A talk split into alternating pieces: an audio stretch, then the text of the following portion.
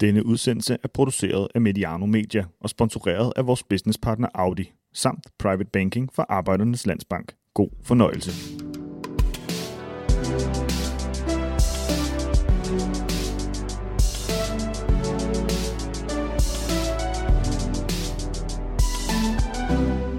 Velkommen til Bosworth, stedet hvor fodboldens topfolk taler. Du lytter til Mediano, og i dag er Audien kørt til DBU Allé nummer 1. Overfor mig sidder Jakob Jensen, direktør i DBU siden marts 2020, øh, udnævnt i, jeg tror det var december 19, og så tiltrådte du i marts. Mit navn er Peter Brygman. Velkommen i Mediano, Jakob. Mange tak.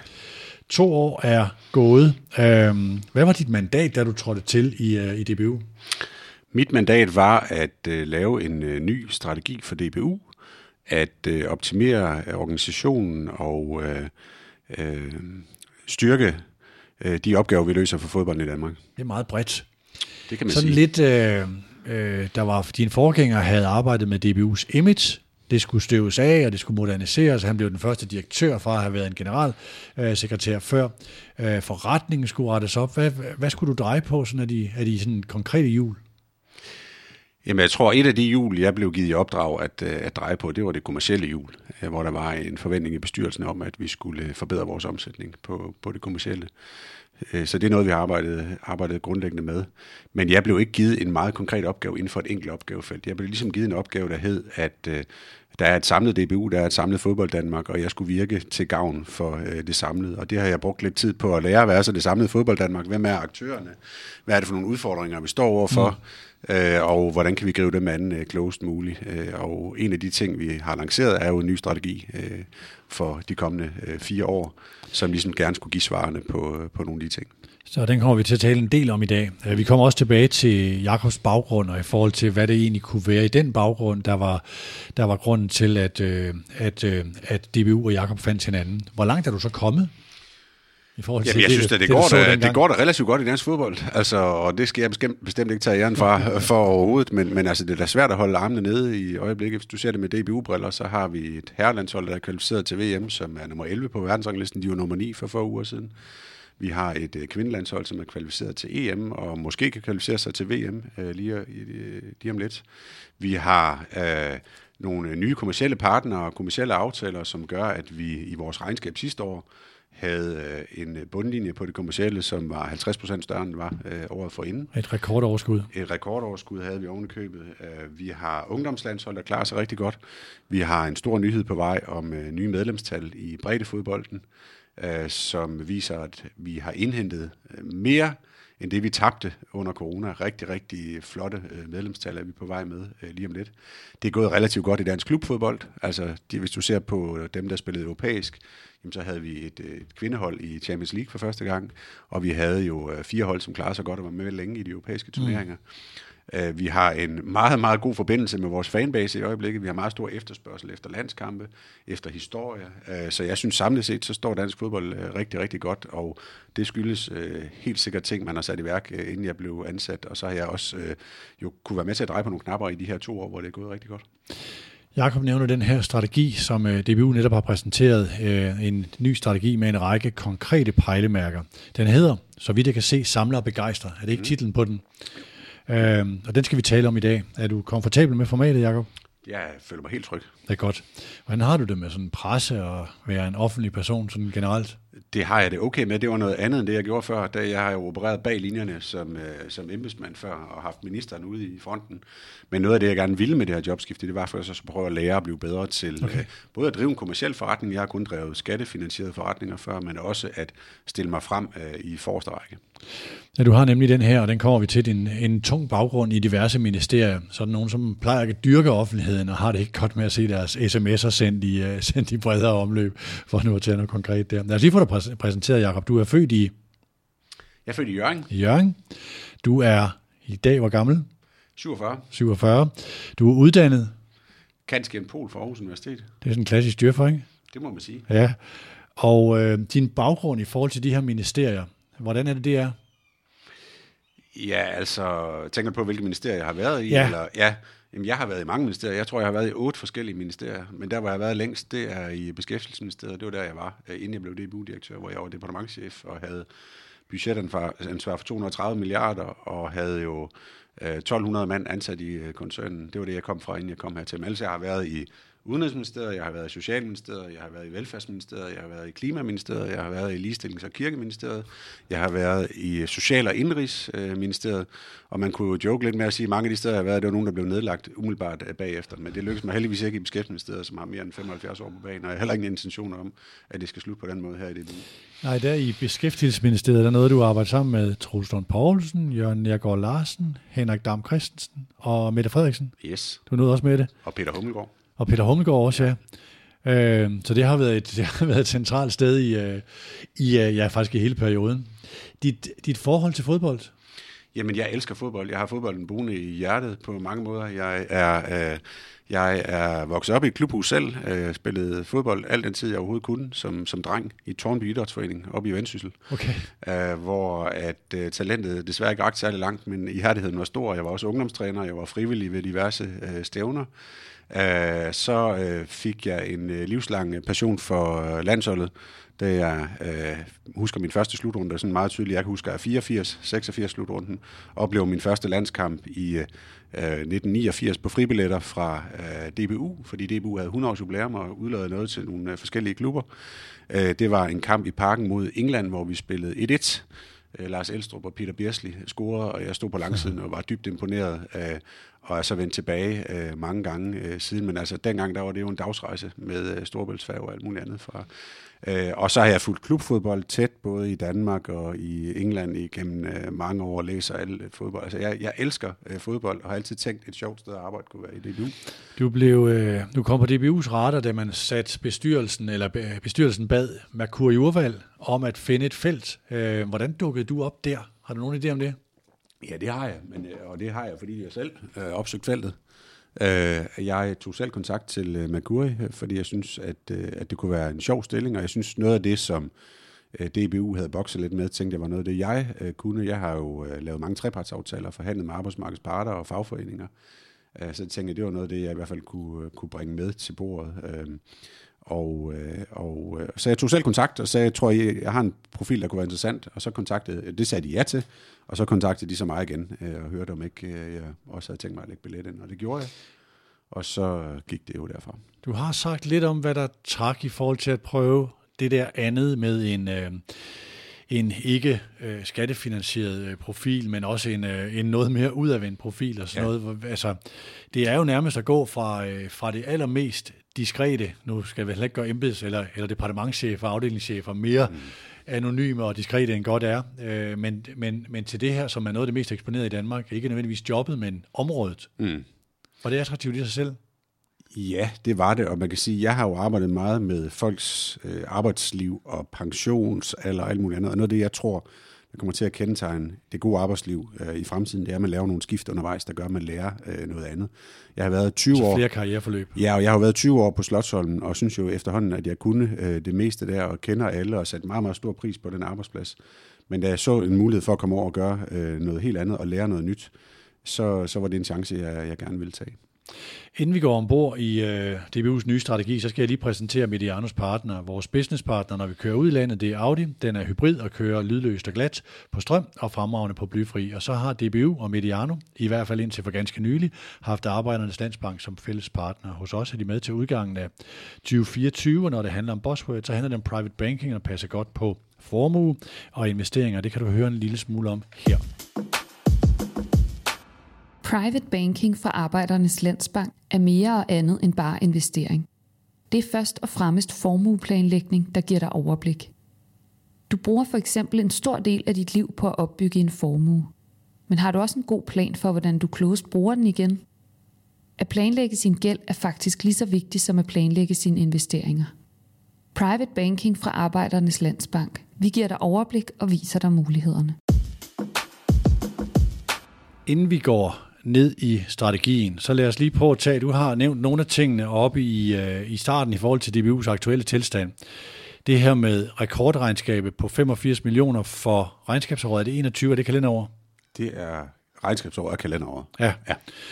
Øh, og så vil mange selvfølgelig sige, at det er jo EM, og øh, det er alle de ting, du ramser op, det er fordi, det går godt med, øh, med A-landsholdet for herrer, mm. øh, og sekundært øh, for, øh, for, øh, for kvinder. Mm. Hvor meget er, er man afhængig af de her ting? Jamen dem er vi jo... Altså man kan sige, er vi afhængige af, at det går godt sportsligt? Nej, det er vi ikke. Vi lægger et budget, som ikke øh, foruddiskonterer sportslig succesindtægter. Det regnskab, vi lagde frem, hvor vi fik et overskud på mere end 85 millioner kroner, deraf kom de nogle af par 40 millioner jo fra den sportslige succes, herren havde haft ved EM. Øh, havde de ikke fået den, så havde vi stadig haft et regnskab, der var mere end i balance øh, på den gode måde. Men det er klart, at vores muligheder for at investere i fremtiden, de forbedres jo, når vi har nogle indtægter, der rækker ud over dagen og vejen, og det budget, vi har kørende rundt øh, i forvejen. Men, så det, er, det er rigtig, rigtig glædeligt, det er det, vi går efter, men, men vi ville vi ville sådan set kunne klare os, også hvis vi ikke havde klaret os godt øh, sportsligt. Ja, det er en ændring i forhold til DBU's historik i forhold til den, den kommercielle fodbold og landsholdsfodboldens betydning fra 80'erne frem. Der husker jeg i hvert fald mange regnskaber, der var virkelig flotte, når det gik godt sportsligt, og så var de røde, når ikke det gik godt. Ja, jeg tror på et tidspunkt, man tror for den beslutning at vi er nødt til at drive et budget, hvor at tingene er i balance. Jeg husker på et tidspunkt, var der en artikel om ishockey-ligaen for flere år tilbage, hvor jeg tror, der var 6-7 klubber, der budgetterede med at blive danske mestre, og, og ikke ville klare den, hvis ikke de blev det, og det, og det kan man jo simpelthen ikke tillade sig. Så vi budgetterer konservativt, og sundt ud fra en betragtning om, at vi kan ikke regne med at kvalificere os til slutrunder. Men når vi kvalificerer os til slutrunder, så giver det et afkast, som vi er i stand til at øh, investere i vores øh, øh, i, i at fremtidssikre fodbolden i Danmark. Og så har I i dag en egenkapital på 217 millioner. Vi har et egenkapitalkrav, som er, at vi skal have en egenkapital på 112 millioner kroner. Så er der lige løbet en hel del penge i, i kraft af det her regnskab. De penge har vi besluttet at investere over de kommende seks år. Det er en del af strategien. Det er det, der skal være med til at realisere strategien. At, altså at investere 100 millioner i fodboldens fremtid? Ja, det er faktisk nærmere 140 millioner, end det er 100 okay. millioner kroner. Ja. Og det er jo de penge, der ligger i egenkapitalen, øh, som, vi, som vi investerer. Når vi investerer dem, så har vi stadigvæk 112 millioner kroner stående. Også hvis vi ikke fik nogen sportslig succes i de kommende år. Det er interessant. Så havde Mads Øland ret, når han sagde, at den store oppustede union stjæler pengene fra de forhudlede spillere? Nej, det mener jeg absolut øh, ikke, at han havde det. det. Og det et citat, du har. Jeg kender faktisk ikke det citat, men jeg går ud fra, at det er rigtigt, når du siger det. Ah, det var en lidt fortegnet udgave af det her med, at, øh, hvad skal man sige, sultens slave her. Ja. Man kan sige, at det der grundlæggende er forudsætninger for at lave gode aftaler, det er, at parterne er glade. Vi indgik en aftale sidste år med kvindelandsholdet. Kvindelandsholdet var glad, Spillerforeningen var glad, DBU var glad, ergo bliver det en god aftale. Mm. Vi har en aftale med herrene, hvor herrene var glade, vi er glade. Vi har en aftale med U21-landsholdet, hvor alle er glade. Så, så, så jeg synes, det er forkert at sige, at der er nogen, der stjæler noget fra. Alle kan se sig selv i den aftale, øh, der ligger. Så kan man sige, at 112 millioner kroner for, i egenkapital for stort et krav, det er jo fuldstændig øh, færre spørgsmål øh, at stille. Vi havde jo et regnskabsår under corona, der var i minus. Vi havde under corona nogle af 40 millioner ude at svømme. Øh, vi havde mulighed for at øh, støtte vores øh, bredde med nogle penge ekstraordinært for at holde liv i fodbolden, der led betragteligt under mm. corona. Og vi har spurgt nogle kloge folk om, hvor meget skal man egentlig have i egenkapitalskrav, og de har sagt, at man skal have en, en 20-30 procent af ens omsætning for ligesom at klare sig igennem et dårligt år. Sidste år havde vi en omsætning på over 500 millioner kroner, så det, set i det lys er det jo ikke for meget at have en egenkapital på Nej. 112 millioner kroner. Det her med øh, den oppustede union og sådan noget, det var, det var ikke for at gøre Mads Øland øh, uret og gøre spillerne til, øh, til, øh, til grådige, men det var den der diskussion, der var i forhold til, hvem genererer indtægterne, og hvor stor en andel skal spillerne have indtægterne. Hvis man lige skal tage sådan den lidt mere seriøse klinge på, hvordan sikrer I, når det går så godt, at tilstrækkeligt mange procenter går til det sportslige, udvikling af det sportslige, og ikke til at skabe byråkrati? Der kan man sige, at, øh, at dem, der i sidste ende fordeler budgettet i DBU, det er DBU's bestyrelse. Og DBU's bestyrelse er politisk valgt for at varetage nogle forskellige hensyn. Og det gyldne kompromis, der er lavet, det er jo gerne et, der skal varetage alle de hensyn på en måde, som alle kan se sig selv i. Øh, og det synes jeg er tilfældet med den investeringsplan, vi har øh, lagt frem, og de budgetter, vi har lagt frem for øh, de kommende år, hvor vi har øh, investeret op mod 140 millioner kroner, hvor en betydelig del går til at fremtidssikre vores øh, landshold, Øh, du har kunnet se bare de udmeldinger, vi har lavet de sidste par dage med øh, fuldtidsansættelser til kvindelandsholdet i dag, øh, en ny performanceenhed i går. Alt sammen ting, der skal være med til at fremtidssikre vores øh, landshold fremadrettet, og der er mere på vej. Der er indgået nye aftaler med divisionsforeningen. Vi kan forhåbentlig snart indgå en aftale med DBU Brede, med kvindedivisionsforeningen. Vi har brugt penge på futsal. Øhm, og det vil sige, at mange af de penge, vi tjener, også går til at forbedre øh, de vilkår, som man arbejder under i, i bredden for eksempel, og i kvindefodbolden. Øh, det er helt ned i for eksempel at give bidrag til at øh, gøre det øh, nemmere at komme på et trænerkursus øh, og blive, blive en kompetent træner, at få flere til at blive kompetente trænere. Øh, så samlet set, så har vi jo lavet en plan, som jeg synes er klog, som kan udleve den strategi, vi har, hvor vi har mange ambitiøse mål, og som til gode ser alle de parter, der er i dansk fodbold. Og det er også derfor, det hedder ikke DBU-strategi, det hedder DBU-strategi for dansk fodbold. Mm. Nu det her med antal ansatte i DBU. Jeg vil gerne prøve at skabe en forståelse for, hvad det kræver at professionalisere og skabe den økonomi, du beskrev før. Ja. Sat over for, at nogen kunne sige, at i det år var der så og så mange ansatte, nu er der så og så mange ansatte. Der er blevet alt for mange ansatte, og det går ja. ikke til det sportslige. Ja.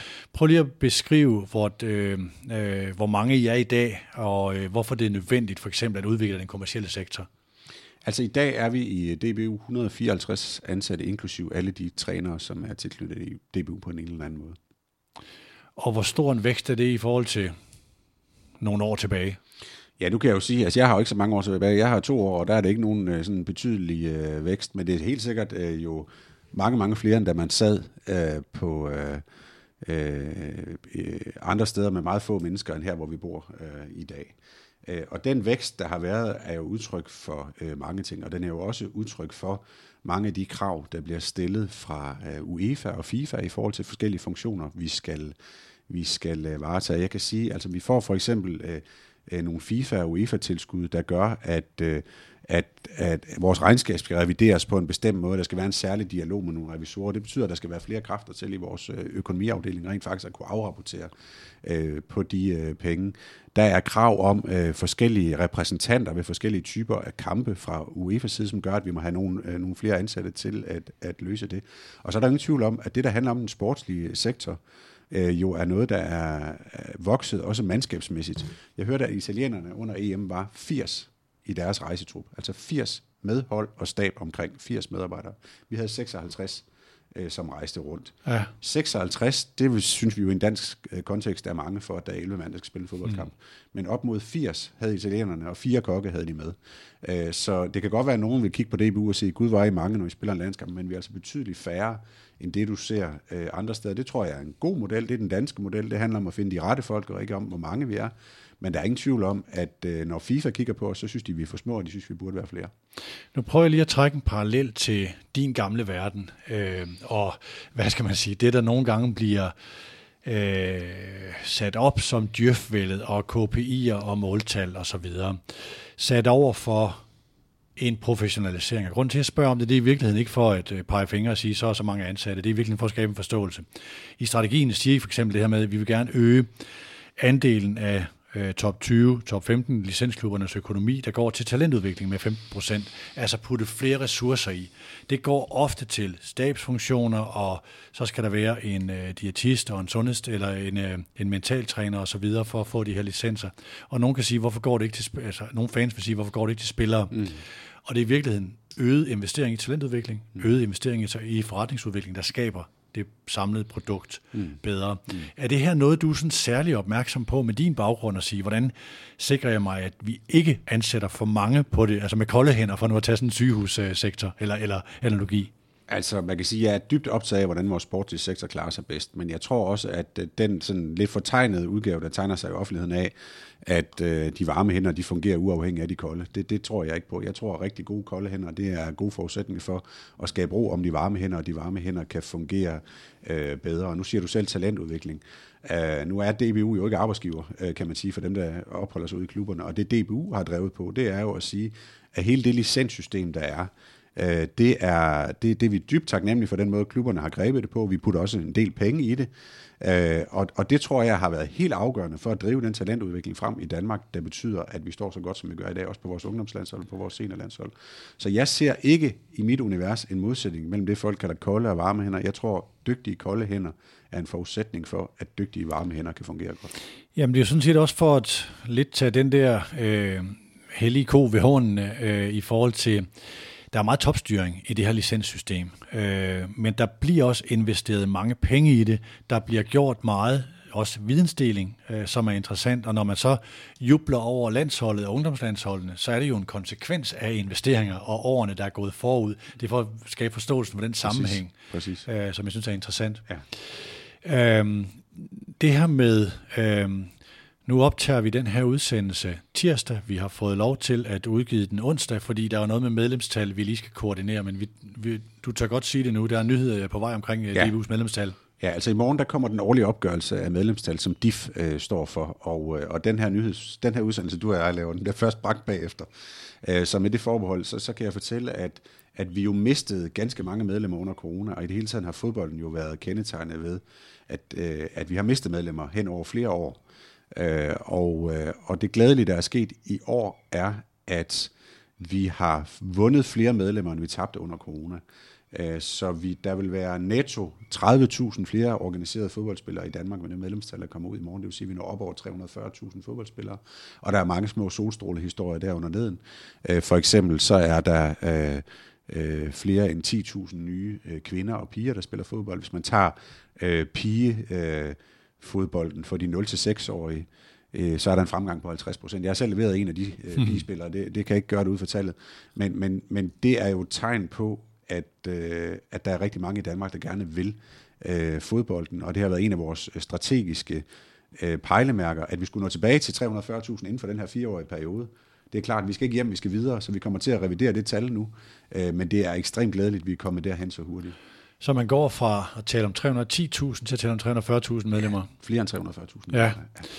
Hvor meget betyder, eller hvor meget har øh, et landsholdet, to Kasper Julemand betydet? Det kan jeg jo ikke svare på altså sådan videnskabeligt, men jeg kan sige, hvad jeg tror. Min mavefornemmelse er, at det, det har betydet rigtig meget. Jeg tror, at hele den måde holdet agerede på, og den kærlighed, der blev mellem øh, nation og befolkning og hold under EM, det har fået flere til at søge ud i øh, fodboldklubberne. Jeg tror, hele Kaspers måde at øh, evne og i talsætte det så begavet på, det har ført flere folk ud i fodboldklubberne. Og så tror jeg også, at det selvfølgelig har en forklarende effekt, at dem, der stoppede med at spille fodbold, de havde jo ikke nogen sted at gå hen, fordi klubhuset var låst, og man måtte ikke træne, og så var der en periode, hvor man måtte træne, hvis man sprittede bolden af, mm. og hvis man holdt sig i to meters afstand, og alt muligt mærkeligt. Og det, at vi nu kan spille fodbold frit igen, det betyder selvfølgelig også, at der er mange, der vender tilbage.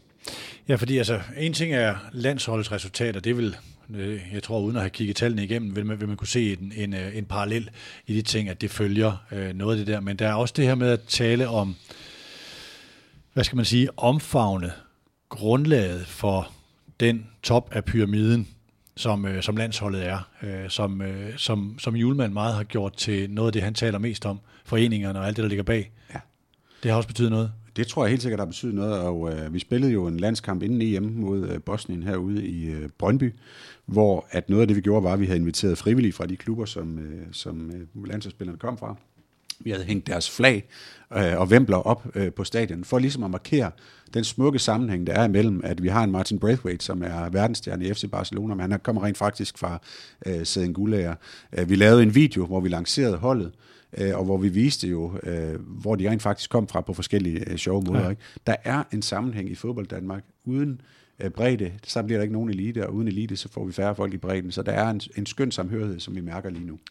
Nu er der jo også, altså når man kigger hen over landsholdene, nogle, øh, skal man passe på med at bruge det der udtryk rollemodeller, fordi spillerne beder ikke om at være rollemodeller, men i hvert fald nogle forbilleder, som, øh, som synes særlige. Kasper Schmeichel, Timon Kjær, Pernille Harder, Christian Eriksen og den slags. Hvor meget betyder det, at det er sådan nogle ansigter, I også har at kunne sige, det er, en, det er, det er noget af det, vi står for? Jamen det tror jeg, der betyder enormt meget. Altså jeg tror, at... Øh at, at begge dele betyder noget. Vi har et meget stærkt hold og et meget stærkt fællesskab omkring holdet. Og det fællesskab tror jeg, alle kunne se og mærke. Og den måde, hvorpå holdet stod sammen med staben øh, i, i de, nogle af de mest sorgfulde minutter, vi har oplevet, i, og chokerende minutter, vi har oplevet i dansk fodbold, men også når man blev begejstret og gik mm. videre og vandt. Øh, det tror jeg, at det, det holdet står for som udtryk, er enormt vigtigt. Og så klart at have øh, nogle rollemodeller, nogle stjerner, kunne man også sige. Altså Pernille Harder er jo en af fodboldens absolut største stjerner på, øh, på mm. kvindesiden. Øh, Christian Eriksen øh, var det mest googlede sportsnavn i, i verden i 2021, og den måde Christian er vendt tilbage øh, til, øh, til fodbold nu er jo på en eller anden måde et, et eventyr, øh, som, som vi heller havde været for uden, for vi ville hellere være for uden, at alt det skete øh, i den første kamp i parken. Men, men, men de der øh, fortællinger og de vigtige, dygtige øh, personer, som, som de er, det tror jeg øh, betyder meget. Ikke for at gøre det op i gode og onde, men når vi så taler forbilleder, er Nadia Nadim så en sten i skoen med hendes aktuelle sag? Øh, Nadia Nadim har jo været et stort forbillede for mange i Danmark igennem mange år. Hun er og en som, fantastisk historie. Og hun er og en fantastisk øh, historie, en fantastisk bog om, om hendes liv. Øh, øh, og hun er jo en, øh, hun har været gårdsmors dansker, hun har mm. spillet 99 landskampe, hun har været rigtig, rigtig dygtig i, øh, på, øh, på landsholdet, øh, og, øh, og hun har været et forbillede øh, for mange. Og nu har hun så øh, jo selv besluttet, at hun vil være ambassadør øh, ved et... Øh, et VM, og det er jo uh, Nadjas uh, beslutning. Uh, og jeg er blevet spurgt, om jeg vil have rådet hende til at gøre det, hvis jeg havde fået et spørgsmål. Og der har jeg sagt, at det vil jeg have rådet hende til ikke at gøre. Ja, men kan I gøre noget? Jamen det er jo, det er jo igen Nadja, der må udtale sig om det først og fremmest. Så jeg tror, at pressen har vel ønsket at få Nadja i tale, og det tænker jeg, det må være der, I går hen i første ja. omgang.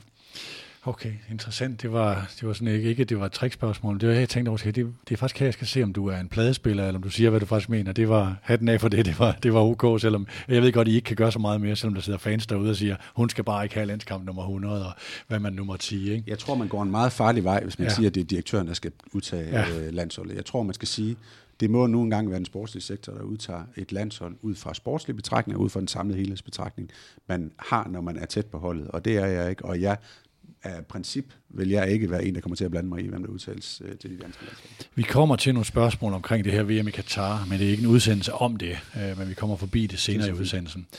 Øh, der er virkelig mange, der kender den foregående strategi og har i, i stadig stigende grad taget de her ord en del af noget større til sig. Øh, strategien blev lanceret i 2014 af DBU's første direktør i nyere tid, Claus Breton Meyer og formand Jesper Møller. Hvor meget af den eksisterer stadigvæk?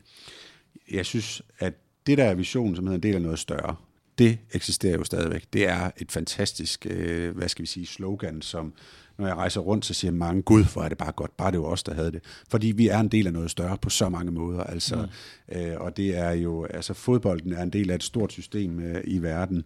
Øh, øh, fodbolden i Danmark er en del af noget større, hvor man løser, at fodbold i sig selv er for mig et æstetisk øh, betagende spil, som jeg kan være optaget af, altså i timevis, men det er også et spil, der inkluderer mennesker i forpligtende fællesskaber, øh, og som skaber sammenhold og gode børneliv og venskaber og alt muligt andet. Så det der med en del af noget større er jo helt, helt fantastisk. Den gamle strategi havde jo forskellige ting, som vi stadig arbejder videre med. Klubber, øh, medlemmer skulle være en succes øh, sportsligt. Øh, og så det er jo ikke sådan, at de ting er, er blevet smidt ud med badevand, men der er også nogle ting, hvor vi er nået meget længere, end man gjorde, da man, introducerede, øh, end man var, da man introducerede den strategi. For eksempel omkring good governance. Øh, Øh, det var et af de øh, fem hovedindsatsområder i, i, den, øh, i den gamle strategi. Der siger vi, det er mere en del af forretningsmodellen i dag. Det synes faktisk, vi er blevet så gode til, at vi har flyttet os så meget siden da, at det er ikke noget af det, vi skal satse ekstraordinært på i de kommende, i de kommende år. Og derfor er det ikke et af vores fem pejlemærker for, for strategien som nu. Så der er rigtig meget, vi har taget med videre. De erfaringer, man har gjort sig, har vi taget med videre. Og, og, så har vi, og så har vi selvfølgelig også udviklet noget nyt. Hvad var opdraget så i forhold til, ikke at en strategi skal stå evigt og sige, det går meget godt, vi kører bare videre. Hvad var opdraget i forhold til, at, hvor var behovet for en ny? Opdraget var jo at sige, hvad er de største problemer og udfordringer, vi står overfor i dansk fodbold i de kommende år? Og hvordan kan vi løse det? Hvilke øh, ting skal vi sætte i værk for at øh, imødegå de øh, udfordringer? Det er jo det, der er opdraget. Og der kan man sige, det vi satte i gang var jo at tage alle de fakta, vi har, lave en masse analyser, der handler om, øh, hvordan klarer vi os sportsligt, hvordan øh, går det med medlemmer, hvorfor forsvinder de, øh, hvad er det for nogle rammer, vi har om vores øh, fodboldunion og den fodbold, der spilles i Danmark, øh, hvad er det for nogle... Øh, hvad er det for nogle rammer, der er om det at være børnefodboldspiller i, i Danmark. Og alle de informationer, vi kunne finde frem, dem har vi simpelthen øh, kastet ned i en stor trakt, og så distilleret de udfordringer, øh, der var størst, som, som de her fem snapse, som vi så giver svar på i den nye strategi. Øhm, så hvad er den største forskel i forhold til at sige, den hane, der er drejet mest på, eller den knap, der er drejet mest på, er? Jeg tror, at noget af det, der adskiller den her strategi fra den øh, tidligere strategi, det er, at vi har fulgt den op med en massiv investeringsplan. Og det vil sige, at det at afsætte 140 millioner kroner til at realisere de her øh, ambitioner, vi har formuleret i strategien, det er i hvert fald noget nyt. Men det er i eksekvering så, ikke? Det, eksekveringen er, er, og man kan sige, når man evaluerer på den gamle strategi, så er der rigtig meget godt at sige om den evaluering, men noget af det, øh, en del savnede, det var, at der blev en endnu stærkere eksekvering. Og det vi har sat fokus på, som altså som mere sådan metode, det er jo så at sikre en eksekvering, både i forhold til, øh, til de investeringer, vi foretager, i forhold til, hvordan vi har arbejdet med det, vi kalder målbilleder under neden. Altså, hvad er det, der skal til, for at vi kan realisere de her mm. øh, pejlemærker? Hvem har været med til at lave den? Jamen, det har jo hele fodbold Danmark. Øh, vi har, øh, jeg har jo rejst rundt i hele fodbold Danmark og hentet informationer fra øh, altså regioner, fra kvindedivisionsforeningen, fra udvalg og komitéer i DBU. Altså vi har haft den diskuteret i, i hele øh, DBU-systemet, det betyder jo, at vi får bidrag fra, fra så forskellige øh, karakterer, som for eksempel Helle thorning Schmidt og det udvalg, hun øh, er, er, eller den komité, som hun er formand for, øh, til øh, vores profudvalg, hvor Thomas Christensen er formand, der sidder en række profaktører fra bredt aktører, fra hele Jylland, hele alle vores lokale unioner, Kvindedivisionsforeningen, øh, og øh, så, så der, der, altså, der er ikke det sted, vi ikke har været øh, med den for at hente input i forhold til, hvordan det kommer til at se ud. Men når du skal skrive sådan en, så er det jo, du skal fælde de der ord ned, som bliver retningsgivende. Hvem ja. sidder der? Hvor mange var I der? Jamen, altså man kan sige, det har været drevet fra DBU, altså DBU Brøndby. Øh, og der har vi jo siddet øh, på bestyrelsens mandat i den ledergruppe, som jeg er leder for, øh, med en strategigruppe under neden, altså gode øh, kræfter og folk her fra huset, der har særlig indsigt i den viden, vi havde grundlag for, øh, vi havde brug for, for at kunne formulere den. Så, så man kan sige, det er administrationen i DBU, der har drevet det på opdrag fra vores bestyrelse og i, øh, i underskødt inddragelse af, af, af en række øh, aktører. Så har vi haft øh, god hjælp jo også fra, fra øh, konsulenter, som har øh, nogle enkelte konsulenter, som er stillet op øh, øh, pro bono øh, til, til gavn for dansk fodbold fra det, der hedder BANE. Okay.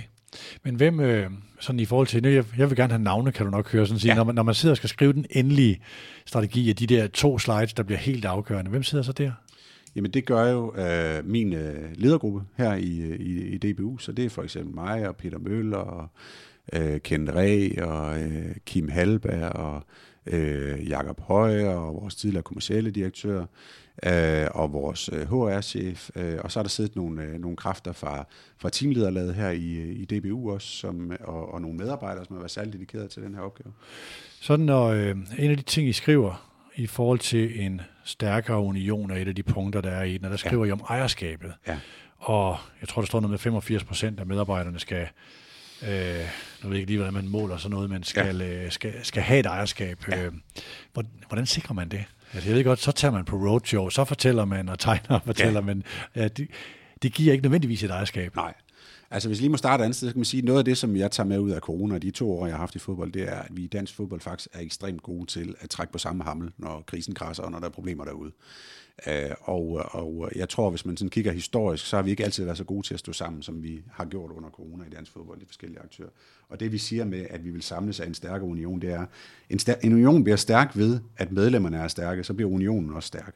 Og dermed skal vi gøre de andre aktører i, i, i dansk øh, fodbold øh, stærkere og blive ved med at trække på samme hammel. Det er det, vi siger, øh, at, øh, at vi vil. Vi er en union. Vi er ikke et forbund. Vi hedder faktisk en union. En union er et meget stærkt begreb øh, i, i, øh, i min forståelse. Det kan man jo sagtens måle på. Altså det kan man måle på ved, at øh, vi kan det ikke endnu, fordi vi skal lave en baseline. Men det kan jo gøre vi ved at spørge folk. Altså dem, der er øh, for eksempel ansat i DBU Bredde, dem, der er valgt i DBU Bredde, dem, der sidder i divisionsforeningen, det er jo nogen, vi kommer til at spørge, øh, ligesom man øh, spørger øh, medarbejdere om alt muligt andet end APV og så videre. Hvordan oplever de strategien?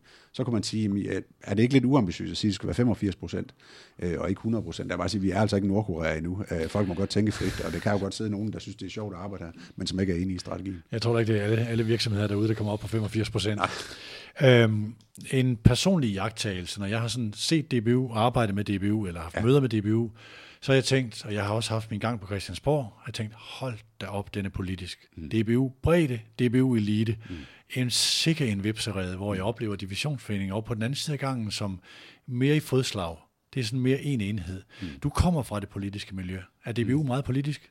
Altså nu kommer jeg ud af noget ekstremt politisk, øh, så, så jeg har været vant til politik, og har ikke sådan oplevet at få et stort chok ved, at det skulle være meget mere politisk her. Men DBU er jo en politisk organisation med en politisk valgt bestyrelse, og man kan sige, de, dem, der er valgt til bestyrelsen, er jo valgt med forskellige øh, baggrunde fra forskellige foreninger, og skal jo både varetage et hensyn til helheden og et hensyn til øh, nogle af de særinteresser, som de repræsenterer. Det synes jeg er fair og fint, og jeg synes, at de beslutninger, der er truffet øh, hen over de seneste par år øh, mindst, de viser jo, at, øh, at man evner at skabe øh, fælles fodslag om, øh, om øh, dansk fodbold, uagtet at det er en politisk organisation. Øh, så, så hvis du med, at du siger, at det er politisk, så, så der ligger, synes jeg, i din undertone sådan noget med, at det, det er støvet, det er svært at få ting igennem, øh, øh, kan man overhovedet få noget til at blive til noget? Det, det kan jeg, må jeg sige, det kan jeg ikke genkende. Jeg synes heller ikke, de sidste to år øh, vidner om. Skulle Nej, det er som, lige for at konkretisere det, det er sådan, øh, hvis øh, jeg har været involveret i et eller andet projekt, og der var øh, nogle af DBU's parter til stede, DBU Elite, DBU Bredde, så var det næsten vigtigere, hvor stort et fingeraftryk bredde eller elite fik, end hvad der var fremdriftsmålet i, i selve projektet, hvor jeg tænkte, jamen, det er jo ikke vejen til noget godt. Og det tænker jeg, det må være din, en af dine fornemmeste opgaver, det er at skabe en kultur, hvor man går i samme retning, uden at gå i takt. Ja, og det, og det er bestemt en af mine fornemmeste opgaver, men jeg synes, det går relativt godt, og man kan også sige, det, at vi lykkes med at lave en strategi for dansk fodbold, det forpligter jo også de andre parter, og derfor har jeg jo også besøgt bestyrelsen i Divisionsforeningen og i de forskellige dele af DBU Bredde, og der er fuld opbakning til den vej, vi går her. Øh, der vil nok dukke nogle øh, ting op undervejs, hvor vi ikke er 100% enige, men mit indtryk er, at vi går den samme vej. Vi er enige om den vej, der skal gås, også med de pejlemærker, der er her, øh, som rækker ud mod både bredde og elite, øh, og, øh, og, og jeg synes, det går fint med det. Lad mig lige prøve at tage en, noget der kan blive politisk. Øh, der nævnes det her nationale center. Det har der faktisk været talt om i rigtig mange år. Altså et bæredygtigt nationalt kraftcenter øh, og bæredygtigt nyt hovedkontor etableret til inspiration for hele Danmark, står der i strategien. Mm. Øh, det her nationale center er jo sådan et, som nogen har ment, det skulle ligge i Odense og være knyttet op af SDU, og Thomas Christensen fra Divisionsforeningen har været engageret i det, og sammen med, sammen, sammen med SDU. Og så er der nogen, der er sikkert nogen, der gerne vil have det til Jylland, og øh, så er der måske nogen, der siger, at hvis det skal være, hvis A-landsholdet skal have sin gang der, skal det nok være ikke alt for langt fra Nationalstadion, som mm. i aktuel eller i talende stund af parken, altså i, i, i Københavnsområdet. Mm. Det står i strategien bare som det nationale fodboldcenter. Mm. Hvor skal det ligge hen? Jeg synes, man skal starte med at glæde sig over, at der står i strategien, at vi skal have et nationalt træningscenter. Mm. FIFA har lavet en rapport om de lande, der ligger i top 20 i verden. Hvad, øh, hvad, hvad, hvis man kigger ned i hvert enkelt forbund, hvad mangler de så? Vi mangler i den grad et nationalt træningscenter. Så der er grund til at glæde sig over, at der er truffet en beslutning om det, at der er afsat nogle penge til også at investere i det, og der er forskellige dialoger i gang øh, om det. Så er der en, en diskussion, der handler om geografi. Hvor skal det ligge? Der har vi fået i opdrag af vores bestyrelse at se på, kan det ligge i Odense? Øh, er det fornuftigt at ligge i Odense? Øh, det har vi så øh, en god dialog med forskellige partnere i Odense om, og så skal vi vende tilbage til vores bestyrelse med de pros and cons, der er ved, om det skulle blive placeret i, øh, i Odense, og, når, og så skal bestyrelsen træffe sin beslutning på det grundlag. Så lige nu er vi et sted, hvor jeg glæder mig rigtig meget over, og det tror jeg hele fodbold Danmark gør, at der skal laves et nationalt træningscenter, og så har vi givet i opdrag at kigge på, hvor kan det ligge. Og det er vi så i gang med. Vender lojalt tilbage til vores bestyrelse, giver dem øh, de faktuelle forhold, der øh, oplyser den beslutning, de skal træffe, øh, og så tager vi den derfra. Hvor meget øh, vægter et A-landshold her? Altså det, at øh, når Kasper Julemand beskriver det der hollandske center, hvor så går Virgil van Dijk der, og så går en 15-årig øh, pigespiller der, og, øh, og de cykler samme vej, eller hvad de nu gør. Det er nærmest sådan en, du ved, de der præsentationsvideoer af et mm. glansbillede, mm. men det er også noget af det, der, der er en virkelighed. A-landsholdet mm. betyder meget. Mm. Hvor meget kommer det til at vægte i forhold til, at jeg, jeg vil gætte på, at gerne vil have det liggende på Sjælland, og I undersøger Odense. Det, det lyder som sådan lidt en, øh, okay, her skal vi tage et valg, som er, som er hårdt. Jo, men igen, jeg er blevet givet det opdrag af bestyrelsen at, at give en analyse af, kan det placeres i Odense med hvilke fordele og ulemper. Og øh, jeg mener jo selvfølgelig, at A-landshold jo, vi vil gerne være ledestjerne for fodbold i Danmark, og de to største ledestjerner, vi har, det er vores øh, A-landshold på kvinder her siden. Så øh, øh, mit håb er der selvfølgelig, at vi kommer til at træffe en beslutning, der gør, at vi på sigt kan samles alle øh, alle vores landshold på sådan et nationalt træningscenter mm. sammen med alt muligt andet. Men, men du får mig ikke ind i en diskussion af lige nu, er det så klogt, det skal ligge i Odense, eller skal det ligge i Hillerød, eller skal det ligge i øh, Pandrup? Altså det afhænger af af nogle øh, analyser, vi er i gang med at lave, som, som vores bestyrelse skal tage stilling til. Nu giver jeg dig, jeg ved ikke om det er en hjælp eller en presbal. Nu er jeg den gamle mand, der har arbejdet 35 år i sportsverdenen. For mig at se, at det her DBU's bestyrelses lakmusprøve, kan man tilsidesætte det politiske, fordi det her center bliver først og fremmest en succes, hvis A-landsholdet er på det, og det vil sige, at det kommer til at ligge på Sjælland. Men der er nogen, der skal sluge kameler her. Det er ikke noget, du skal svare på. Det er bare en jagttagelse, jeg lægger ind i udsendelsen, så, øh, så kan du enten sige, at det der skal bestyrelsen ikke høre, eller så kan du spille det her for bestyrelsen. Fordi det er det, det, det, jeg siger, det, det, jeg glæder mig over, det er, at der er truffet beslutning om, at vi skal have et nationalt træningscenter i Danmark. Det tror jeg, alle i dansk fodbold ønsker sig. Ja. Så står der også det her med to moderne stadions i verdensklasse. Ja. Er der en tidshorisont på det? Ja, altså, det er nok ikke sådan, at de står fuldstændig lysende klar allerede i 2023, vel? Men altså, der er jo dialog i gang to steder, og vi har sagt, at vi vil putte penge i to steder. Det ene er Kongelunden i Aarhus, øh, hvor der jo er afsat forløb 750 millioner kroner til et øh, projekt om et nyt stadion, Øh, Øh, og der, disku, der indgår vi jo i forskellige møderækker, og en diskussion af, hvor mange tilskuere skal der være der, men det bliver i hvert fald et topmoderne stadion med 20-25.000 øh, tilskuere i øh, Vestdanmark, hvor vi også har sagt, at vi gerne vil flytte DBU Jylland ind i, øh, ind i øh, området. Så det bliver et moderne stadion i, Vest, øh, i, i Vestdanmark. Man siger, der er jo moderne stadions, men ikke med så stor tilskuerkapacitet i Vestdanmark. Og i Østdanmark, der øh, er vi jo i dialog med Parken og Københavns Kommune, Begge parter har afsat øh, nogle penge til at se på, hvordan kan vi modernisere parken. Øh, og vi har så ovenikøbet også meldt ud, at under de rette betingelser, og med nogen, der har nogle dybere lommer end os, så er vi også klar til at investere i at blive medejer i parken, efter parken også er blevet sat til salg. Parken er blevet sat til salg af PSE, som vil sælge under de rette betingelser. Vi har sagt, at vi vil gerne være en del af en ejerkreds, hvis vi kan købe under de rette betingelser. Så DBU kunne blive medejer af parken? Det er et håb, vi har, men det kræver, at de rette betingelser er til stede. Og det her med, bare lige for at tage den her med, Kong, altså med Kongelund derovre i altså AGF's planer mm. om et nyt stadion, og, øh, og med kommunen og de private investorer som, øh, som medaktører. Der sidder I jo med en stor øh, knap i forhold til at kunne placere kampe. Mm øh, og dermed blive en væsentlig aktør i forhold til at få, få beslutninger igennem. Ikke at der er noget som helst forkert mm. i det, mm. fordi det vil give mening, at de mm. ting hænger sammen. Mm. Øh, så hvis vi lige skulle prøve at lave sådan en prognose på, hvis det der bliver til noget, det mm. står, de drømmer om, det står klar i 2025, eller deromkring, så vil der også kunne være væsentlige kampe placeret i Aarhus.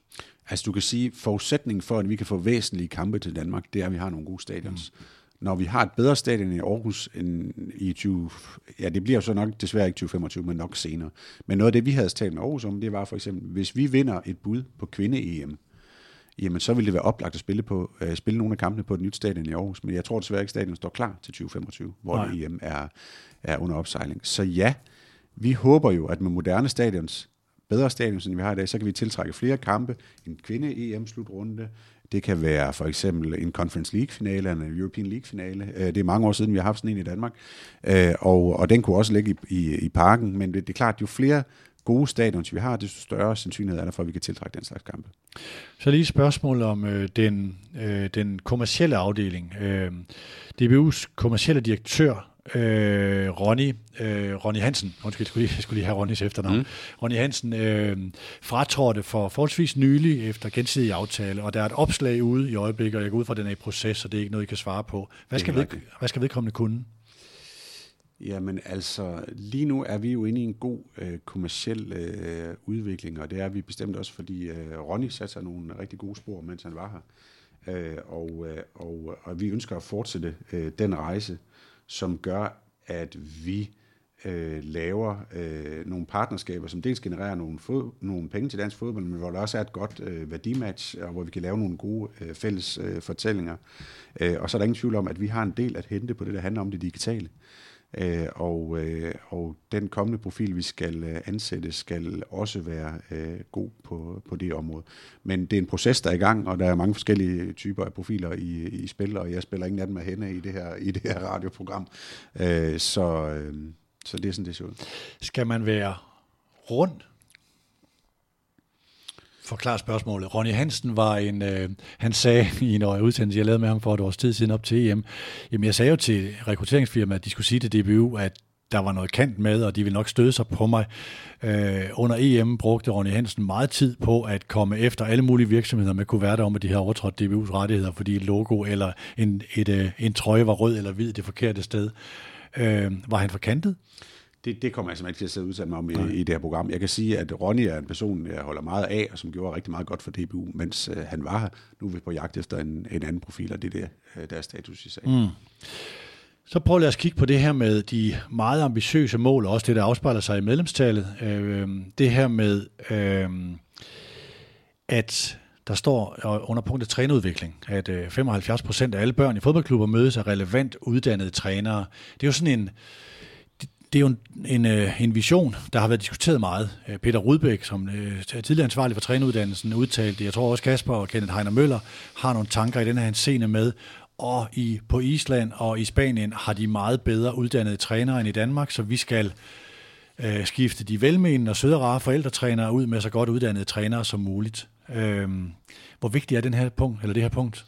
Jeg tror, det er meget vigtigt. Jeg tror, det er også vigtigt at notere sig, at afsættet for rigtig meget af det trænerarbejde, der bliver gjort i, i mange brede klubber, det er jo, at det er frivillige folk, der er der. Øhm, og vi har nogle meget stærke kompetencer i vores øh, trænerafdeling. Øh, nu nævner du både Peter, men også øh, øh, Kent Heiner. Øh, og, og, øh, og vi udvikler et tilbud, som man kan øge sine kompetencer. Men der er ikke noget mere kedeligt, og det er jo det, vi skal undgå nu. Nu kommer der, nu lige i øjeblikket vælter det jo så ind med folk i fodboldklubberne, og heldigvis for det. Og der handler det jo om, det vi har kunne se tidligere er, at øh, når man er mellem, øh, når man, frem til man bliver seks år, men man gerne spille fodbold, og så begynder de faktisk at falde fra, når de bliver unge, og så vender de tilbage, når de bliver voksne igen. Mm. Vi skal holde fast i dem. Vi skal, det skal være endnu sjovere at komme til fodbold. Øh, jeg kan huske selv, øh, da jeg spillede fodbold, så kunne man godt have sådan en enkelt træning, der gik på at løbe mellem to toppe i en time, især hvis man har tabt ret stor i weekenden. For, og det var relativt kedeligt, og der er også nogen, der holdt op, da der begyndte at være andre øh, ting, man kunne interessere sig for en fodbold, øh, og man nåede en alder på en, på en 14-15 år. Der er det selvfølgelig afgørende, at der er noget kvalitet i, øh, i tilbuddet, øh, og det har vi flere, øh, om jeg så må sige, veje ind i. Vi har lavet en børnestrategi, øh, som handler om, at børn skal have lov at være børn og den tager udgangspunkt i FN's børnerettighedskonvention. I gamle dage kunne man tale om øh, elitebørn og breddebørn, nu taler vi om børn. Øh, det sted i Danmark, hvor der er flest øh, børn, der mødes, det er i folkeskolen. Det sted, hvor der er næstflest, der mødes, det er i fodboldklubberne i Danmark. Det giver også en kæmpe forpligtelse til, at de timer, man bruger der, dem bruger man godt og klogt, og på en måde, der er sjov, og som skaber fællesskab og gode oplevelser. Og det kræver, at man har nogle dedikerede frivillige, dem har vi heldigvis flere end 100.000 af i Danmark, og at vi som DBU giver dem mulighed for at få nogle kompetencer gennem nogle gode trænerkurser. Og det putter vi også penge i øh, at gøre. Øh, og, og hele den her børnestrategi, den måde vi ruller den ud på, skal også være med til at gøre det sjovere at være barn i, i en fodboldklub. Verdens bedste fodboldmiljø øh, står der her under, under et bedre børneliv punktet, ikke? Mm. Øhm, lad os lige prøve at komme til det her med Katar. Nu var der i, øh, var det sidste uge, eller var det forrige uge, der var der den her FIFA-kongres, hvor øh, det må være din kollega fra det norske forbund, Lisa Klavernes, var ja. den, der holdt den her tale, som ja. fik rigtig meget opmærksomhed, og øh, den, det, den, den bedste markedsføring af den der tale var i virkeligheden, at hun fik skæld ud øh, af, af, af de katarske øh, arrangører og myndigheder. Var du ærgerlig over, at det ikke var dig? Nej, det var jeg bestemt ikke. Jeg var, jeg var selv til stede dernede, øh, og øh, vi har jo sådan en... Øh, øh, en måde at samarbejde på nordisk i fodboldforbundet, der minder om Nordisk Råd. Det vil sige, der er roterende formandskab, så det flytter øh, en gang om året. Det er Norge, der har formandskabet i år. Sidste år talte Finland på vegne af, af Norden. Lise Klavernes var i den situation, at hun jo havde et fodboldting i Norge, der pålagde hende at holde en tale men som hun også sagde i talen, så de ting, hun lagde frem, øh, var jo også øh, på vegne af de nordiske lande. Så det var helt efter tur, at det var Lise, der skulle gøre det nede. Jeg synes, hun gjorde det godt.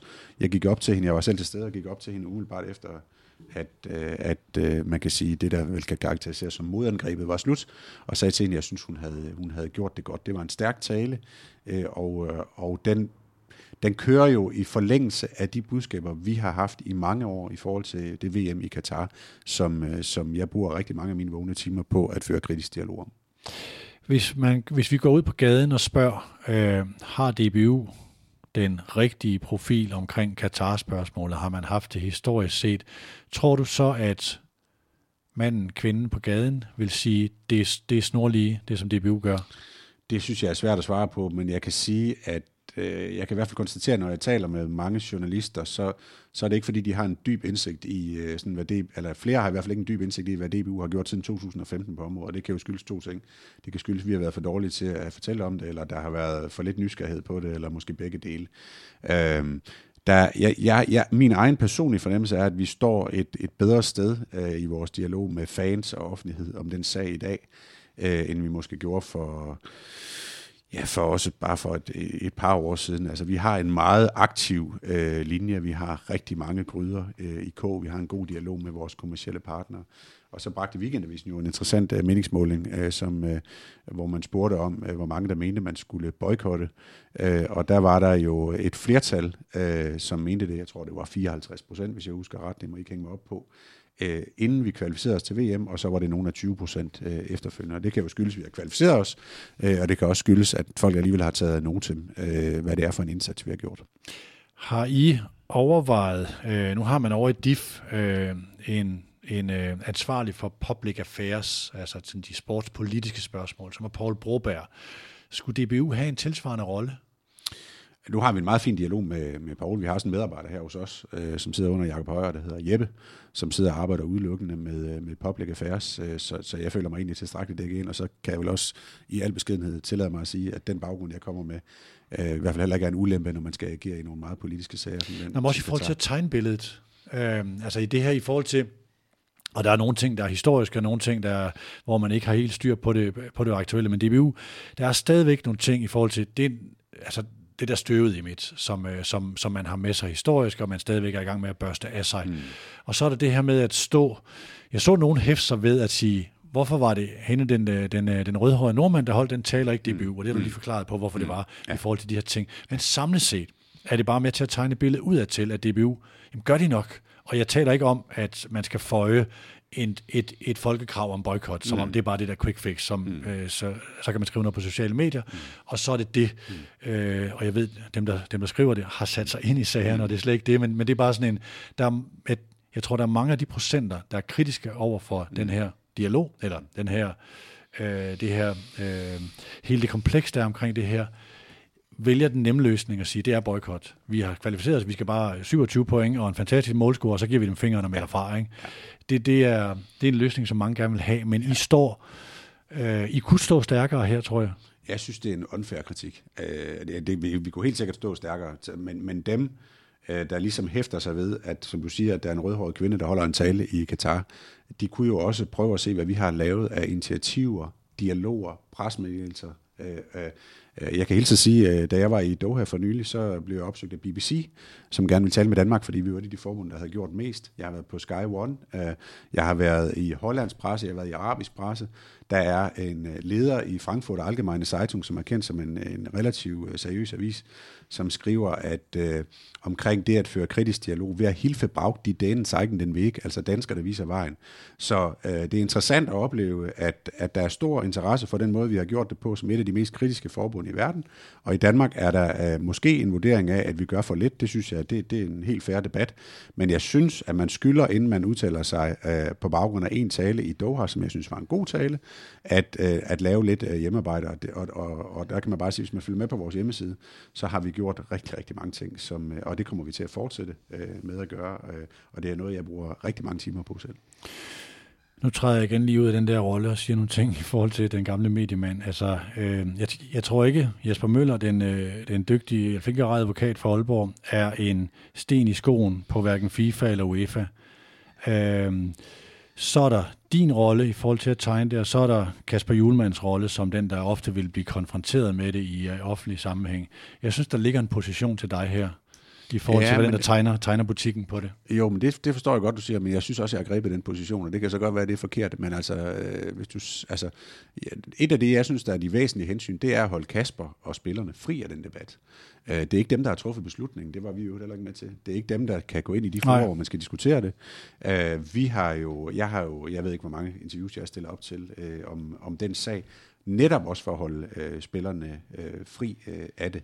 Men faktum er jo også, at øh, selvom vi siger til hele verdenspressen, at nu handler det her pressemøde ikke om øh, Katar, så kommer der jo spørgsmål om Katar øh, til, øh, til Kasper Julemand. Og den mikrofon, Kasper taler ind i, er god grund, fordi han er en langt større stjerne end mig. Øh, meget større end den, jeg har til rådighed. Men jeg, jeg vil tillade mig at sige i al øh, ydmyg og beskedenhed, at jeg synes ikke, det er en, altså, synes ikke, det er en færre kritik at sige, at det er en position, vi ikke har grebet. Nej, det er det, jeg måske mener. Det er forskel mellem at være reagerende, altså fordi I er til rådighed, Ja, men det, øh, og så være agerende. Ja, det anerkender jeg heller ikke, Peter. Vi Okay. er meget agerende. Altså et af, de, øh, et af de initiativer, der har givet ekstremt meget omtale i verden, det er, at vi som det første forbund i verden har aftalt med vores kommercielle partnere, at de ikke har deres logoer mm. på øh, trøjerne under VM. Det er, altså, det er der ingen andre forbund, øh, der har gjort. Lige nu agerer vi voldsomt i forhold til de leverandørkæder, vi skal gøre brug af, når vi er dernede. Det vil sige, at vi skal jo have sikkerhed for, det er et af Amnestis råd, at når vi skriver kontrakt med et hotel, jamen så er det et hotel, der har orden i penalhuset, hvor der ikke er brud på grundlæggende rettigheder for arbejdstagere. Uh, vi har holdt et utal af møder på eget initiativ med Katars beskæftigelsesministerium, Supreme Committee, som organiserer det nede på øverste niveau, menneskerettighedsorganisationer af, af alle typer. Vi har samarbejdet med 3F, Amnesty International, øh, en hel masse andet, som er foregået på initiativ af DBU. Så det kan sagtens være en færre kritik, du har, men jeg synes ikke, den er funderet i, øh, i en, en sådan grundig lektielæsning. Det må jeg sige. Nej, tak skal du have, Jacob. Det er jo, det er jo, det, men nu er det i hvert fald synliggjort her. Øhm, altså, hvad der gøres, det er måske mere... Øhm, der er i, i sådan noget, uden at det her skal gøres til, øh, til, til et marketingstund eller noget som helst, så er der også noget, der er også noget i scenesættelse i de her ting, og så er der I jo meget afhængig af også, hvad gør spillerne? Altså nu, i Norge har man så den her timing med Klavernes, for nu at tage den igen, men også med Ståle Solbakkens virkning omkring det danske landshold, som, eller slutter det norske landshold, i forhold til at sige, er der, øh, bliver der, øh, altså, fordi spillerne har en meget, meget stor rolle. Hvem er det egentlig af spillere rundt omkring på de forskellige europæiske landshold, der taler sammen? Der er også nogle ting der, som I ikke nødvendigvis kan gøre ret meget, altså i en administration, mm. i forhold til, hvad gør spillerne. Jeg synes bare, det samlede billede, er der noget, hvor man godt kunne flette sin, alle sine øh, bestræbelser sammen på en mere synlig måde. Det, det er din analyse. Ja, okay. Nå, lad os, lad os prøve at snakke om øh, og DBU's image øh, i forhold til det gamle øh, problem, hvor der blev analyseret på det, og den var meget støvet, og øh, stakkels Stjerne Hansen, der havde en fortid i Mærsk, øh, fik døbt det her til rederiet, fordi det var sådan formet efter ham, og Lars Berndt, øh, kommunikationschef, fik også skyld for øh, at gøre DBU støvet, selvom jeg tror egentlig også, der arbejdede i pressen, opfattede det som faktisk et, et ret åbent landshold i forhold i sammenligning med mange andre mm. europæiske landshold. Øh, hvor er man henne nu? Altså, jeg vil jo sige sådan ud fra en lægmandsbetragtning, og også folk, jeg taler med, som følger DBU tæt, så, så tror jeg, man må sige, at vi står et godt sted. Altså, i kraft af den sportslige vi har haft med vores øh, landshold, og den kærlighed, der er mellem øh, nation og folk og hold og DBU i øjeblikket, så synes jeg, at vi står et godt sted. Øh, hvis man kigger ned i det sådan lidt mere videnskabeligt, så har vi fået lavet de her brand asset value mm. øh, målinger. Øh, en baganalyse. Øh, en såkaldt baganalyse løbende. Ikke? Og der kan man sige, hvis man ser på dem historisk, så er øh, altså også i nyere tid, så er, så er de nye, så er det, det største brand asset for DBU har været kvindelandsholdet. Det er altså dem, der har været, om jeg så må sige, mindst besmittet af, af, af dårligt ry. Øh, så ligger herrelandsholdet lidt under dem, og så ligger DBU betragteligt under som, som brand og organisation. Øh, og, øh, og, og jeg tror jo, at det, det, der hvor vi kan se de største dyk i målingerne, det er jo, når der har været konflikter. Ja. Det vil sige, øh, den konflikt, der var øh, med herrelandsholdet, hvor vi måtte sende et øh, vikarlandshold til Slovakiet, og den konflikt, der var med øh, kvindelandsholdet kort tid efter øh, EM i 2017, hvor vi måtte aflyse en udsolgt kamp på Horsens Stadion. Det koster virkelig på brandet, det gør det på holdene, og det gør det også på mm. DBU. Og derfor synes jeg, at en af mine fineste opgaver, øh, det er jo, at øh, ud fra rigtig mange betragtninger, det handler ikke kun om brand, det er jo at sørge for, at vi ikke kommer i konflikt igen. Øh, og der siger jeg bare lige så stille, at heldigvis har vi indgået en ny aftale med kvindelandsholdet. Vi har en aftale med herrelandsholdet, som, øh, og vi har en aftale med vores U21-landshold, der gør, at vi frem til øh, 24 jo i hvert fald kan operere uden at skal i øh, nye forhandlinger med hinanden. Vi har en dialog, synes jeg, med spillerne, og kæmpe gave til, til den rolle, Peter Mølle har spillet øh, i den sammenhæng, som er en anden, end den var øh, på de tidspunkter, hvor der var konflikt. Der er en meget mere tillidsfuld baseret øh, dialog. Jeg har selv haft lejlighed til at mødes med, med øh, spillerrådet på, på herrelandsholdet, hvor der er grundlæggende er meget stor tilfredshed med den måde, tingene bliver løst på i dag. Og derfor tror jeg også, at vi har forudsætningerne for at gå ind i nye forhandlinger om en ny aftale, når vi kommer dertil, på en anden måde, end det vi havde før. Der er også skiftet ud, Øh, mange steder der er også kommet ny direktør i, øh, i Spillerforeningen, Michael mm. Sal, som jeg har en glimrende øh, dialog med. Øh, William Kvist spiller en, en rolle, har, vi har fantastisk dialog med William, øh, over mod både herre- og, øh, og kvindelandsholdet. Øh, så det er en meget, meget vigtig opgave ud fra rigtig mange hensyn, at vi ikke kommer i konflikt med hinanden igen. Mm. Og det kræver, at vi fortsætter den gode, tillidsfulde dialog, vi har med hinanden nu, Øh, og i sidste ende vil det også betyde, at vores brand vil forbedre sig, hvis vi undgår den slags, men kan fokusere på det, det handler om, nemlig at udvikle og udbrede fodbolden i Danmark og i verden. Hvor meget betyder udviklingen i fankulturen for DBU's image? Der synes også at være sket meget, hvor man har øh, blandt andet involveret klubfankulturen mere ja. i noget, som for mig at se har støvet hele Øh, nu skal jeg passe på ikke at sige noget negativt om Roligan-bevægelsen, fordi den har været fantastisk, men den var også med til at gøre det støvet på en eller anden måde i forhold til den meget fremadstormende klubfankultur. Der, der, der synes at være sket meget. Jeg synes jo, at, øh, at øh, også hele det arbejde, som, som Anders Hagen har gjort, og hele det her med at ansætte en fankoordinator, øh, opbygge, øh, som du selv er inde på, altså hele det der, at vi har omkring den røde mur for eksempel, mm. øh, det er jo et eksempel på noget, som... Øh, Altså, som er ligesom den fankultur, du oplever i, i klubberne, som giver en helt anden stemning på stadion, end før man, man havde det. Den måde, vi laver, vi sælger vores billetter på nu, hvor man får adgang øh, via loyalitetspoint, og man kan abonnere øh, på billetter. Det kan vi se, har en bred appel øh, hos mange. Øh, måske også andre typer end dem, der kom på, øh, på stadion øh, før, som ikke synes, de havde råd til at smide øh, 600 kroner for at komme til en landskamp, men gerne smider 100 kroner øh, om, om måneden for at få, få del i det. Øh, så jeg synes, man har gjort mange gode ting for at... Øh, at optimere oplevelsen på, øh, på stadion, og, og, og de, der kommer øh, i parken og ser, bare så kampen mod Serbien forleden for eksempel, altså en træningskamp i marts måned, øh, mod en modstander, som er en rigtig dygtig fodboldhold, men som jo ikke er sådan en kioskbasker, som var det England eller Tyskland eller Holland. Vi har udsolgt på stadion. Der er fantastisk stemning.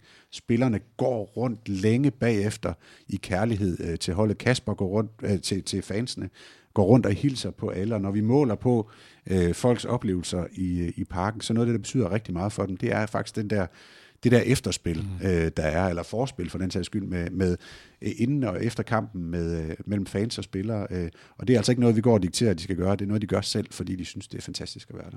Nu kommer en, øh, en, øh, sidste jagttagelse, øh, som jeg håber er mere positiv og er, er, er bedre forberedt. det her med, når I holder fodboldens øh, kongres, så er der, jeg så det der banner, den røde mur, ja. øh, på, en, på en del af salen. Det virker som om, at I omfavner fankulturen mere, hvor det gamle DBU, og nu fortegner jeg det meget, der var bestyrelsen meget optaget om konerne kom med på næste landskampstur. Altså det var sådan lidt det der meget, meget støvede DBU øh, fra, en, fra, en, fra en anden tid versus det at forstå, at jamen, vi er, hvis vi skal være en del af noget større, så er der også en del af det fællesskab, som dem, der ejer landsholdet, egentlig øh, står for, nemlig fansene. Altså jeg kan sige, jeg var fan af landsholdet også i den periode, som øh, du omtaler ikke helt så pænt her. Jeg kan måske ikke helt genkende, at man ikke var optaget af fans, men jeg kan bare sige, jeg kan stå, det, det jeg i hvert fald kan stå inden for, det er, at det vi gør nu, det er jo, altså vi, vi elsker vores fans, øh, og vi gør, hvad vi kan for at give dem gode oplevelser. Det er også derfor, vi arbejder med hele vores digitale øh, brugerflade ud mod, mod fansen, fansene, og gør den både mere interessant og mere brugervenlig, og Altså uden fans, ingen fodbold. Det lærte vi under corona. Det var fuldstændig absurd, at jeg så det danske landshold vinde 1-0 på Wembley Stadion med 89.980 tomme sæder. Ikke? Altså, det håber jeg aldrig nogensinde kommer til at opleve igen. Det er mærkeligt for spillerne, det er mærkeligt for os, der er der. Fans og øh, fodbold, det hører sammen som gin og tonic. Altså. Nu nævnte du kvindefodbold i forhold til baganalysen, og det var den, der stod klarest i mm. forhold til at øh, stå sådan mest øh, moderne, mm. og de ting, der nu bliver målt på der. Mm. Er kvindefodbolden en... I har sat nogle mål på i uh, de konkrete måltal, mm. men, men, men er kvindefodbolden den største driver for vækst? Jeg tror helt sikkert, at kvindefodbolden er øh, en driver for vækst. Og hvis du spørger om, hvor meget den kan flytte sig relativt, så er det nok den, der kan flytte sig mest relativt, fordi den kommer fra et lavt udgangspunkt kommercielt. Mm. Øh, og, og den rejse, øh, vi har været på bare over de seneste år, viser jo, altså hvor der er øget præmiepenge, der er flere penge ved at være med i uh, Champions League. HB Køge har mulighed for nu at, at stikke af med, med, med de penge, de fik ud af at være med i, i Champions League, og kan lave et meget større budget, end det man har. Det ved jeg ikke, om de gør, men de har i hvert fald øh, mulighed for det. Vi har indgået nogle rigtig gode øh, kommercielle aftaler.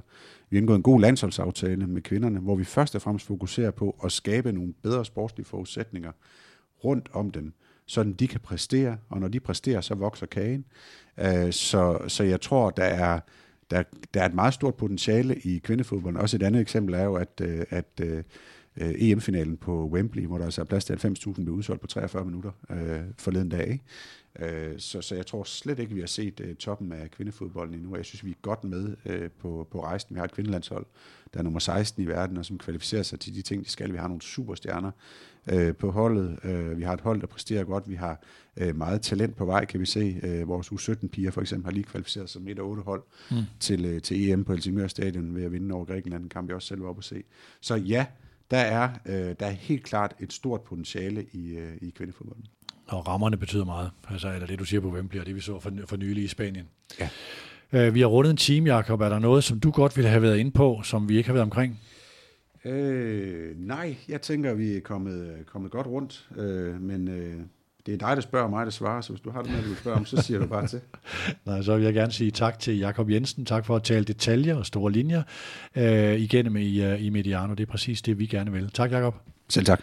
Tak til dig, der har lyttet med. Tak til Audi, vores businesspartner, og tak til Arbejdernes Landsbank, Medianos hovedpartner. Husk det der med private banking, når du skal have styr på pengene, eller bare når du overvejer at skifte bank, hvis du ikke allerede har gjort det. Det, det er Mediano Bosworth. Vi høres ved.